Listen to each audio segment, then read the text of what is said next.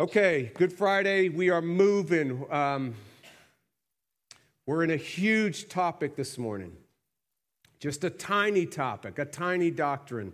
Uh, even as I was getting to this doctrine and the doctrine that we're going to look at next week, so we're going to look at uh, the cross, the atonement, uh, the death of Jesus this week, and we'll look at the resurrection next week. It's breathtaking. Um, we've come to Mount Everest.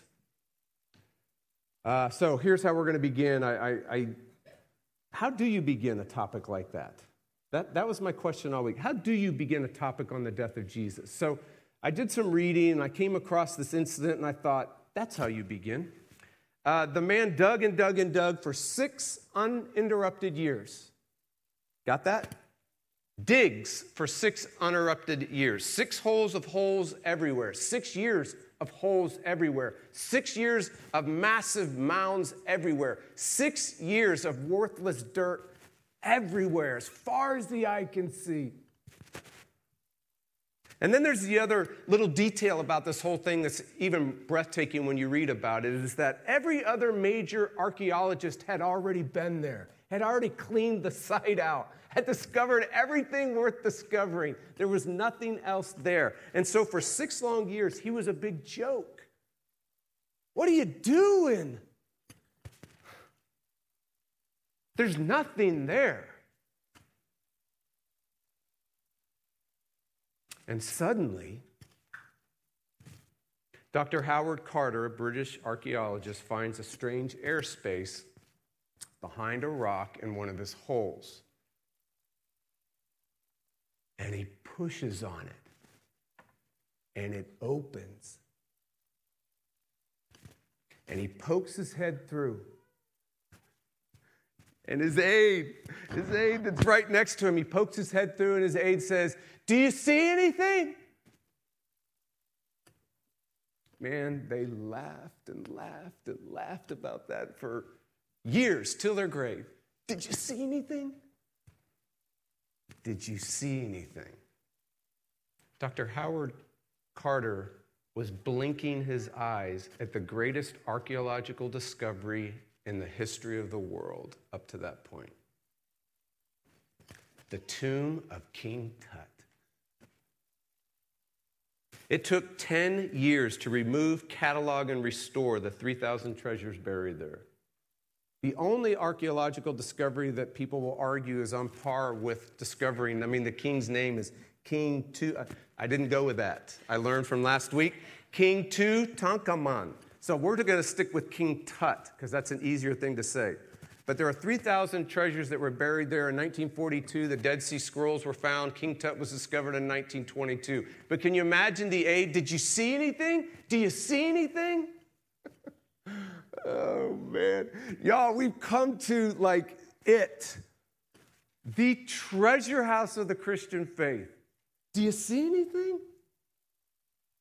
We've come to the doctrine of what's called the atonement. I want you to think, when you think of atonement, I know that's a big theological word. Here's what I want you to think about the cross, the death of Jesus. That's the atonement. So you're like, okay, great, but I still don't know the significance. Fantastic. Do you see anything? So some of us blink at the cross this morning. We've been blinking at the cross for a long time, and we look at it, we're looking, and it's just nothing. There's nothing there. All you see are holes everywhere, mounds of dirt everywhere, worthless debris everywhere. You don't see anything. I don't see anything. Others of us blink at the cross and we think and we feel and we experience disappointment. I've been digging and digging and digging and digging. Nothing. I'm exhausted. I'm disappointed. And you're a Christian. You're active in church. It feels boring to you. You know there must be something more. You know you need more. And so you're ready to move on for something more. Today is a strange air pocket for all of us. Today is a strange air pocket that we're going to push on. And we're going to watch it open and we're going to poke our head through. And the question that we're all going to ask, the question that God's going to ask of you this morning do you see anything? Please stand for the hearing of God's word. I was debating whether I was going to do the last text. I think I might do the last text. So we'll just keep going, even though I'm not covering it in this sermon. That's not Hebrew. There we go. You ready? And immediately there wasn't, immediately, don't you love this? Suddenly, there was in their synagogue a man with an unclean spirit. And he, an unclean spirit, is a primal, evil, demonic spirit. Just so we're clear. He cries out, What have you to do with us, Jesus of Nazareth? Have you come to destroy us? I know who you are, the Holy One of God. But Jesus rebuked him, saying, Be silent, come out of him. And the unclean spirit, convulsing him and crying out with a loud voice, came out of him. And you, now we're going to Paul.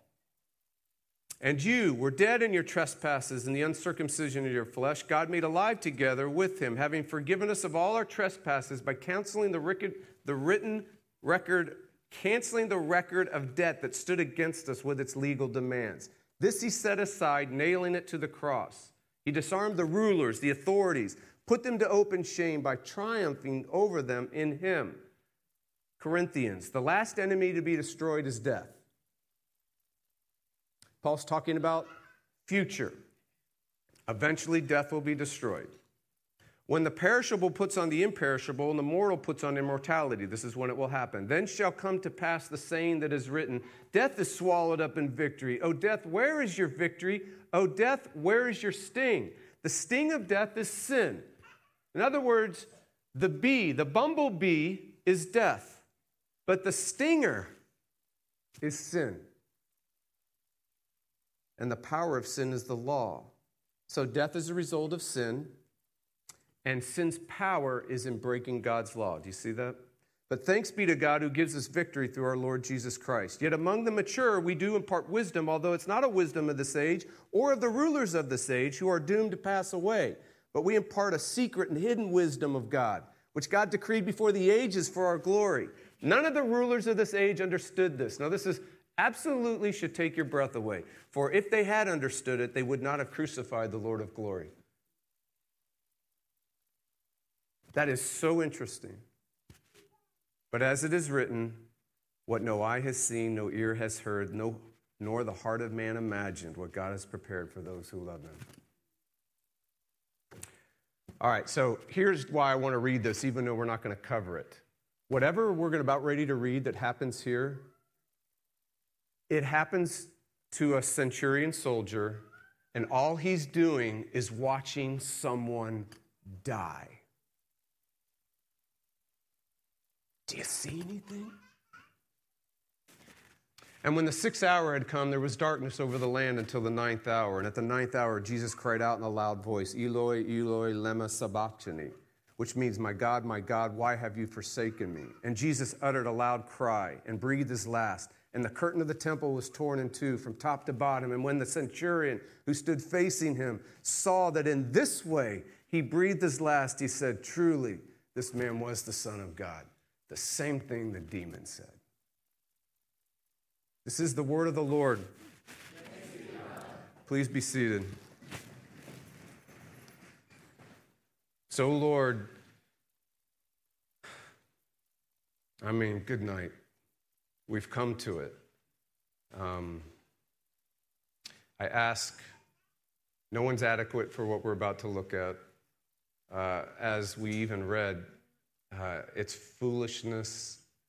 Uh, it's not found in this age. It's not, it's not found in our brains. It's not found in our experience. We don't feel this. We don't think this. It's not natural to us. And so we absolutely need your help. We absolutely, suddenly need you, Holy Spirit, to breathe on us and to give us ears to hear and eyes to see. When we ask this in Jesus' name, amen. All right, so the atonement, the cross, the death of Jesus, do you see anything?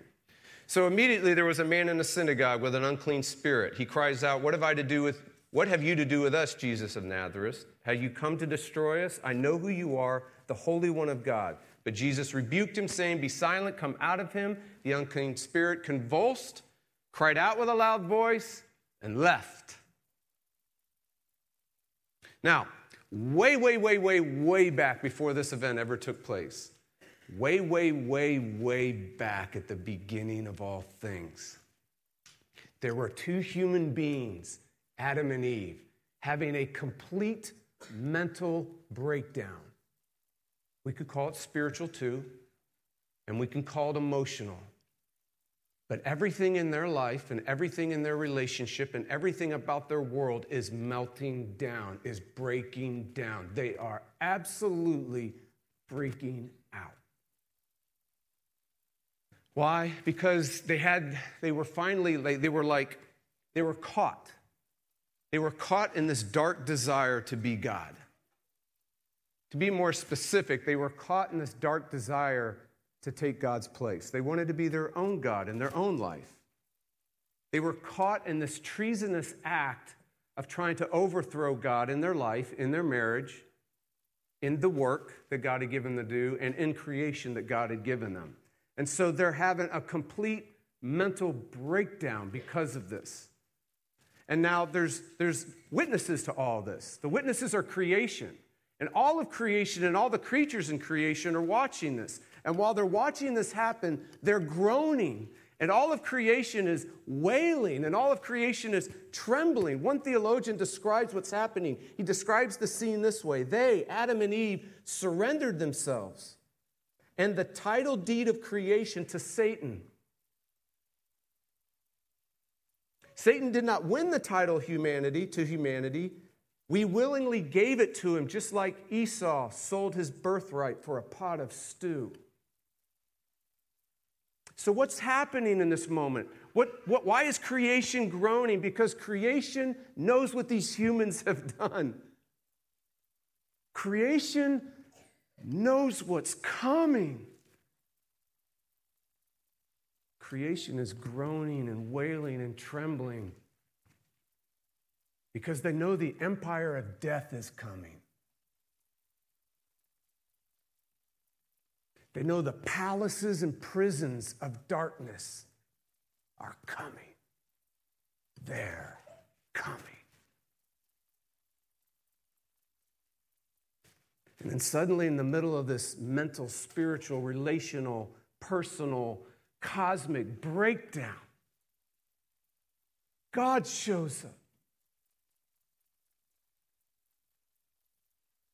And he says, Do not fear. The Satan slayer is coming. And what do these words do? What do these words set in motion? You know what they do? In one particular realm called the empire of death, panic happens. Panic among the demonic. Every day from those words, every day they would get up. Every day for thousands of years, every day for generation after generation, the demonic dread the sunrise. They were saying, Is today the day the Satan slayer arrives? Is today the day the one who will crush the head of our master arrives? Is today the day? So listen to the text again that we just read. And this is at the very beginning of Jesus' ministry. Jesus is just starting. He's just starting. And immediately there was in their synagogue a man with an unclean spirit. And he, this primal, unclean, demonic spirit, cries out, What have you to do with us, Jesus of Nazareth? Have you come to destroy us? I know who you are, the Holy One of God. And just like that, the Satan slayer has arrived.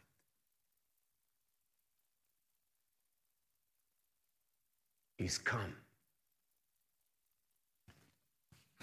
And don't miss this the very first preacher, the very first theologian, the very first Bible expert is the demon. What have you to do with us, Jesus of Nazareth? Have you come to destroy us? I know who you are, the Holy One of God. The atonement, the cross, the death of Jesus. Do you see anything? Can you imagine what's going on in the empire of death at the cross? Can you imagine? Can you imagine the empire of death at the cross? It's roaring. I mean, put your put the greatest sport events on display, put the thousands and thousands and thousands of people, hundreds of thousands of people in a stadium. I mean, open up the invisible realm, open up the empire of death, and at the cross, it is roaring. We won. We slew the would be slayer. There's no more following genealogies for them and no more reading the stars to try to locate when he's going to show up. Can you imagine? There's no more backwater places they have to go to like Bethlehem and slaughter babies. They can now just do it for fun. There's no more unreliable, evil people they have to stick around with that can't actually accomplish the plans to get rid of the seed of the woman. No more people like Cain and Lamech. No more people like Nimrod and Pharaoh. No more people like Queen Athaliah and Herod and Pilate and the religious leaders and Caesar. No more people like Goliath and the Philistines and the Persians and the Babylonians and the Assyrians. We don't have to use those people anymore. We can now just play with them. Can you imagine what's going on at the cross in the empire of death? We slew the would be slayer. It's finally over. The Apostle Paul calls this kind of thinking that they were having at that time. You know, the Apostle Paul was, might have even been thinking of the roaring that was going on in the empire of death at the cross. And he probably had that in mind. And, and then he starts thinking about all of us. And he says, You know, this kind of thinking, this way of seeing the world, you know what the Apostle Paul says it is? He just says, It's stupid. We just read about it. Did you hear that? Listen, I'll read it again. Yet among the mature, we do impart wisdom. In other words, not stupidness, Although it's not a wisdom of this age or of the rulers of the world, in other words, that's stupid, who are doomed to pass away, but we impart a secret and hidden wisdom of God. In other words, it's not stupid, which God decreed before the ages for our glory. None of the rulers of this age understood this. They're stupid. For if they had, they would not have crucified the Lord of glory. All right, Paul is saying there are two options in the world. There are two ways of seeing the world there's stupid, and then there's the wisdom of the cross. You see this? There's stupid, and then there's the wisdom of the cross. Stupid says, We slew the would be slayer. The wisdom of the cross says, No, he just slayed you.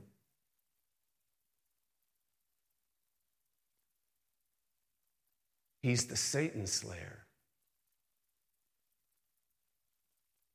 The atonement, the cross, the death of Jesus. Do you see anything? Oh, yeah. Here's what we see the death of the empire of death.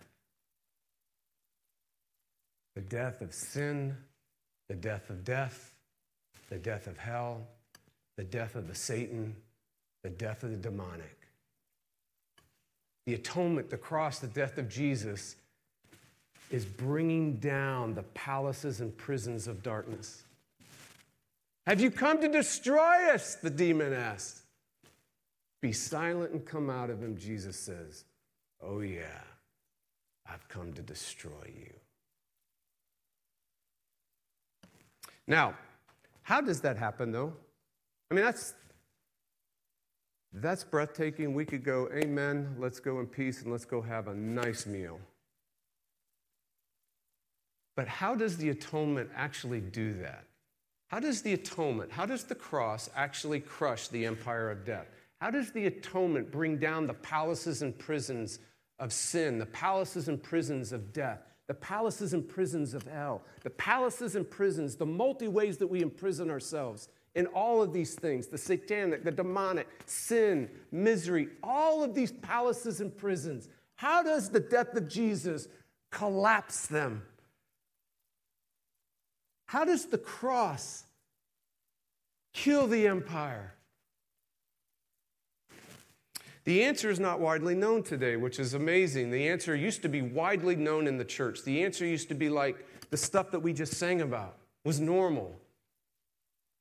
The church knew the answer. Christians knew the answer. Church leaders knew the answer. Preachers knew the answer. And they not only just talked about the answer, they taught the answer and preached the answer in such a way that it was real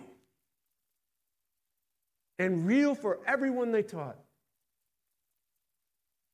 And it's an unknown answer today. It's almost like this What if there was an unknown cure out there for all the woes of you and all the woes of your relationships and all the woes of the world? There's an unknown cure, but nobody knows about it. And if we do know about it, it's not very popular. So then there's a sense which, okay, the majority it's an unknown cure out there. It's the root cure for all our woes, but we just don't know about it. It's an unknown cure. But then when it is discussed, it's not very popular. For instance, most Bible experts, theologians, communicators of the Bible, uh, seminaries, Christians, churches don't like it. We're about ready to look at something that they don't like. They call it things like stupid pre modern, non progressive. They call it things like theological patriarchy and privilege. They call it things like that's just so doctrinally cold and abstract and impersonal. It's called things like legal fiction and the God of the West and the big one that just like rocked the seminary world when I was getting my doctorate divine child abuse. Now, with this view, with this particular view uh, that's happening right now, there's a lot of agreement on many aspects of the empire of death. We'll get together. I mean, I will say, yeah, I agree with that. And there's many aspects of Christ as victor. I'm like, yep, yep. Uh, and then there's a lot to be thankful for. Let's move on. Let's exit the tomb. Please exit the tomb in your personal life. Please exit the tomb in your relationships. Please exit the tomb as a culture. Please exit the tomb. That's a wonderful implication. But the root cure is missing.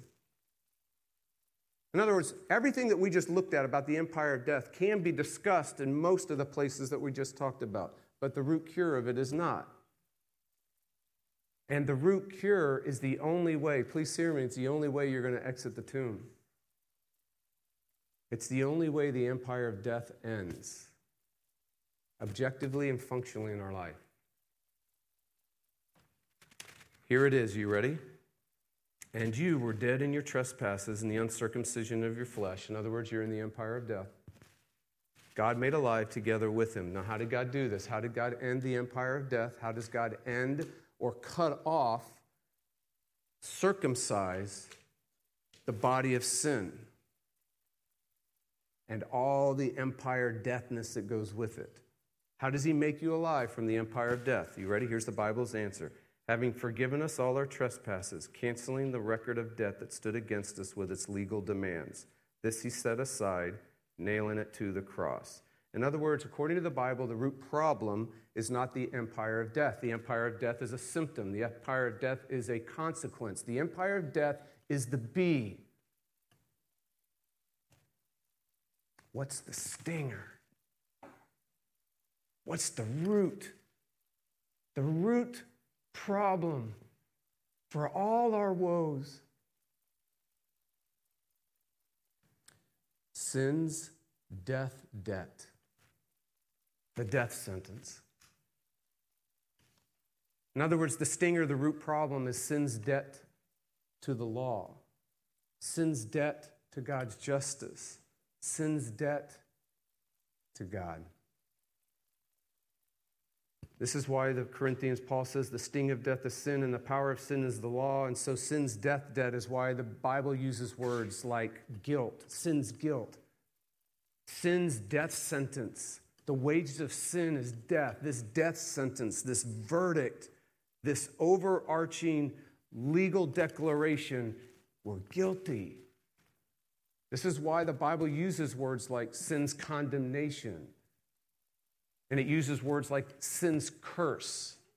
And it uses words like blame. And it uses words like sin brings blame. It's, it spots us. It's unclean. It's why there's judgment. Sin has judgment. Sin has punishment. All those words that you hear in the Bible, this is what it's getting to. It's getting to this sin's death debt. Sin's death sentence. So the sinner owes a a sin debt, which means the sinner must die. And this death debt is the root problem for all our woes. If this sin death debt gets dealt with, it's the root cure for everything. So let's look at it again the atonement, the cross, the death of Jesus. Do you see anything? Having forgiven us all our trespasses by canceling the record of debt that stood against us with its legal demands, this he set aside, nailing it to the cross. What the atonement does, what the cross does, what Jesus' death does, is it pays your debt. It cancels the debt. It nails your debt to the cross.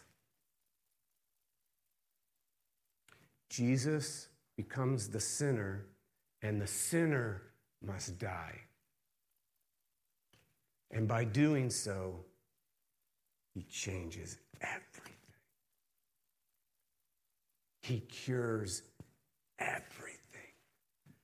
He undoes everything.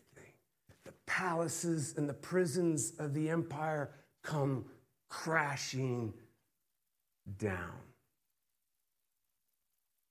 So, push on this strange pocket. Push on it just for a second. What happens when your debt is paid? Notice, look at verse 15. This is what happens when your debt is paid. He disarms the rulers and authorities and puts them to open shame by trampling or triumphing over them in the cross. In other words, once the death debt is paid, they come tumbling down. Breathtaking. Now, we're going to tease out a lot more of the implications next week. But here's what you can know right now What is the atonement? Why did Jesus have to die? What happened at the cross? The answer my debt is paid. It's paid in full